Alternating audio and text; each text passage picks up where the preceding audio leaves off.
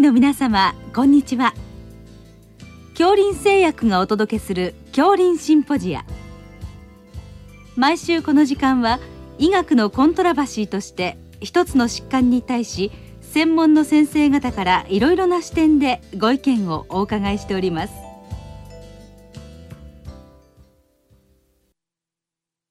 シリーズ。職域精神保健の課題の4回目。ストレスチェックと職場環境改善と題して、北里大学公衆衛生学教授、堤明住さんにお話いただきます。聞き手は、慶應義塾大学名誉教授、斉藤育夫さんです。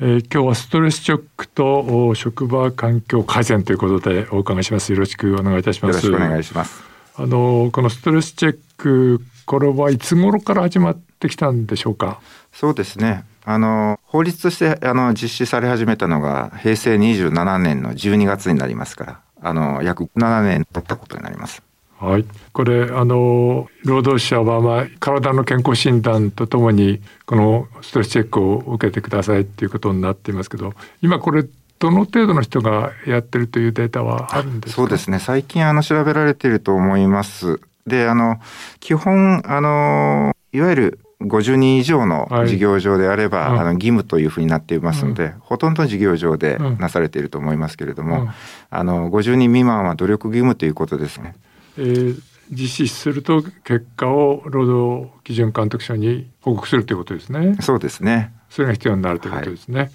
はい、はいであのストレチックやっていきますとポイントが出て、えー、その中で高ストレスですよということが言われると思うんですが、まあ、その場合その高ストレスとなったまあ個人の職員の人に対する対応がまあ一つはあると思うんですけどまずそちらからお伺いしますと、えー、産業医としてまあ基本的には面談をする方向になりますか？そうですね。あの産業医には限らないんですけれどもご本人のまあ様子を聞いてあのそして必要な指導をするというようなあのステップに入っていきます。はい。であのそういったご本人面談していただければそういうことになって、はい、まあいわゆるうつ的な状態がひどければ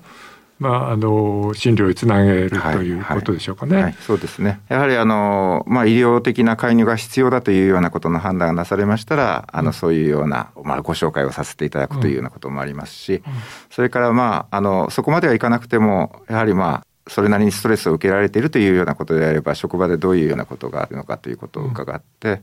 うん、でまあそれをまた職場の方にフィードバックをすることで、うん、まあ職場の状況を改善するといいますか、はい、あのそういうような資料をあの面接の中でいただくというようなことになるかと思います。はい。あのまあ、職場での、まあ、状況を伺うということでその中で、まあ、うまくやっていけないだろうということになると、うん、今度は、まあ、移動みたいな話になりますけどこれはあの、まあ、産業医がそういうふうに判断してもなかなかあの総合的な判断になりますからあれですねあのいわゆる患者さんと診療医が一対一であの風邪の処方するあるいは高血圧の処方するとは違ってそのその他の関係者の巻き込んだ動きってことになりますそうですね。あの病的な状況っていうのはまあご経験のある産業医だとある程度把握ができるかもしれませんけれども、まあ、あの職場で起こっている問題というようなことをどういうことが起こっているのかというようなことになるとあのご本人からのまあ、お話だけじゃなくてやはり上司の方とかあの周りの方とかとかいうような情報もまあ照合しないとあの、どういうことが起こっているか分かりませんのでそういう関係者の方からの情報収集というのは大切になってくるかと思います。はい。まあ、あのその場合、まあ、医師一人ではなかなか難しいので、まあ、産業保険スタッフとか人事の方の力を借りるということでしょうか、ね、そうですね。あの、まあ、ご本人のことですので、まあ、ご本人の同意を得た上になると思いますけれども、うん、あのその他の方々からも情報をいただいて、まあ、必要な改善といいますかね、うん、あのその方にとっていい改善ができるんだったらそういうような情報をいただきたいのでというようなことで、うん、いろいろな情報をいただくというそんな形になるかと思います。まあ、あのやはり本人の同意がまあ非常に重要ってことになりますか、ね、そうですね。あのその場ではやはりあのまあ患者さんと患者さんではないですけどもクライアントと医師との関係の中でお話をしておりますので、うん、その後に例えばですけども職場の環境を変えなきゃいけないとかいうふうになるときにはあの上司にお願いしなきゃいけないというような状況があるとあのその方の情報をある程度上司の方にも分かっていただく必要がありますので、そういう情報のまあ授受を含めてご本人の同意があって職場の改善なりまあ、極端ですけども移動みたいなことの,、あの配慮っていうのがあの発生すると思います。はい、あのまあご本人はあのなかなか自分の心の中のことが、まあ、みんなに知られて、まあ、嫌だという反応をする方も、まあ、いると思うんですけどそこはまああのあですねその後にあのポジティブに向けていくためには必要だということでご説明して同意をしていただくということでしょうかね。はい、そうだと思います。はい。あのそういうことであの、まあ、なかなか産業医産業スタッフの仕事大変なんですけどもう一つ今あの個人の問題からこうやってその高ストレスの人がたくさん集まってしまうような職場の問題がこれ分かってくるわけですね。はい、そうですね。あのストレスチェックのおそらく本来の意図はそこら辺のところにあって、あの、まあ、ストレスチェックの質問票だけから、そんなにこの病的な方が、あの、なんて言いますか、ピックアップされるわけではなくて、あの、その職場で大変だとかいうような情報が入ってきたものをいただいて、あの、そこの職場の改善に結びつけるというのが本来の趣旨だと思います。はい。あの、その場合に、あの、どのような形でそれをこう促進するかということだと思うんですけど、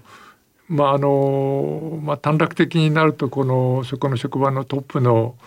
そのやり方が悪いぞみたいなそういうことになってしまうけどそれは具合悪いけですね。はい、あのまあそういうようなこともあるかもしれませんけど今ストレスチェックの中でまあ、いくつかの概念があの測定されるようになりまして、まあ、そういった概念の中で、まあ、どういうところがこの職場あの具合が悪いんでしょうねっていうようなことを、まあ、探っていくような形になるかというふうに思います。うん、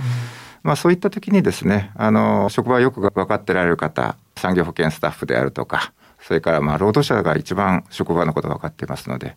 そういうようなあの情報をいただくと、あこの職場はこういうような点を改善すると、このストレスチェックの点数、集団分析の結果が良くなるなというようなことの目安をつけるために調査をしている、検査をしているというような考え方になるかと思います。はい。そうすると、その職場の方々のその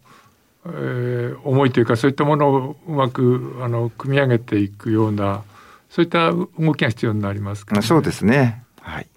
あので職場でのまあ自主的なその点検であのうまくいけば一番話は良いということです、ね、そうですね。あのやはり労働者の方が一番職場のことをご存知ですので、まあ労働者の方から伺ってもよろしいですし、あの進んでいるところではもう労働者の方々がグループワークをしてまあ課題を見つけてそれを課題を改善するためのアイデアを出していただくような形でストレスチェックをされているところもあります。はい、ということで職場の空気がまあ良くなるとまあ非常に良いということですけどであの、まあ、こういった一連の動きっていうのはこの衛生委員会との関わりがまた出てきますか、はい、とても大切ですね。あのストレスチェック制度はあのまあ、きちんとした制度ですけれどもその運用はあの職場でまあ、職場に合った形であの運用していただくというような形になるんですけどもそれぞれに発生する決め事をやはり衛生委員会の中で審議をしておいて例えば情報はこういう管理をしようとかですねあの面接をされる方はこういうようなタイミングでしようとかいうようなことを、まあ、あの決めた上で進めていただくのが大切かと思います。はい、あのまあ、産業医は衛生委員会に出ますのでそこで、まあ、皆さんの合意を得ながらやっていくということ、ね、そうですね。あの非常に大切です。その中で皆さんに分かっていただくストレスチェックの意味を分かっていただいて進めるのが非常に大切かと思います。はい。あのまあ、このストレスチェック行われて、まあ、ある程度の実績が出てきていると思うんですけどまあ、やっぱりこれをやって、まあ、良い方向に向かうんじゃないかというそういうエビデンスは相当あるわけです、ね。はい、そうですね。あの実はあのストレスチェックには面接指導の部分とそれから集団分析から職場環境改善の部分がありますがあの面接指導の有効性よりも職場環境改善の方が実は歴史が古くて多くの研究結果があります。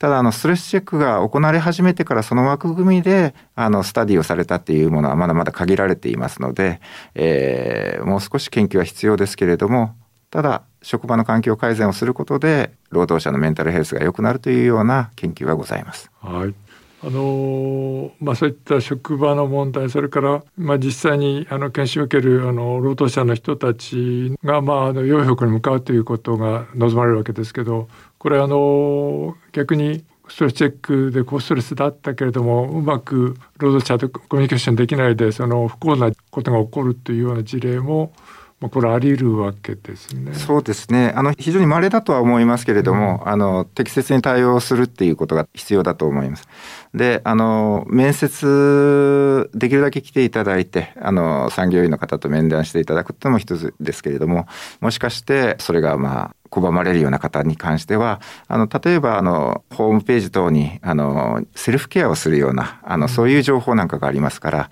うん、そういう情報を与えして、ご自身でも、まあ、なんて言いますか、自己管理していただくというような部分も、まあ、ご提供するとですね、うん、えー、そういう事故の確率なんかも減ってくるんじゃないかと思います。はい。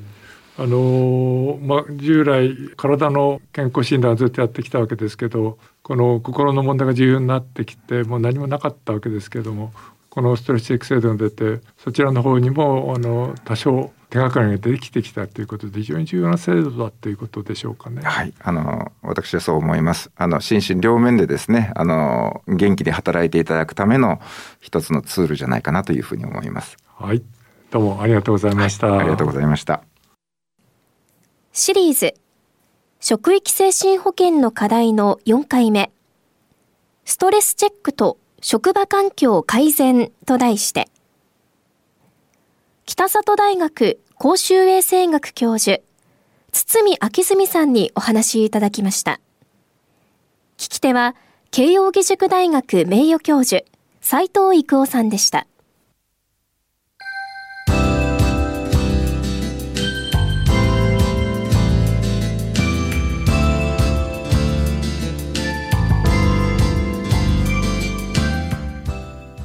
それでは恐林製薬がお送りしました恐林シンポジア。来週をどうぞお楽しみに。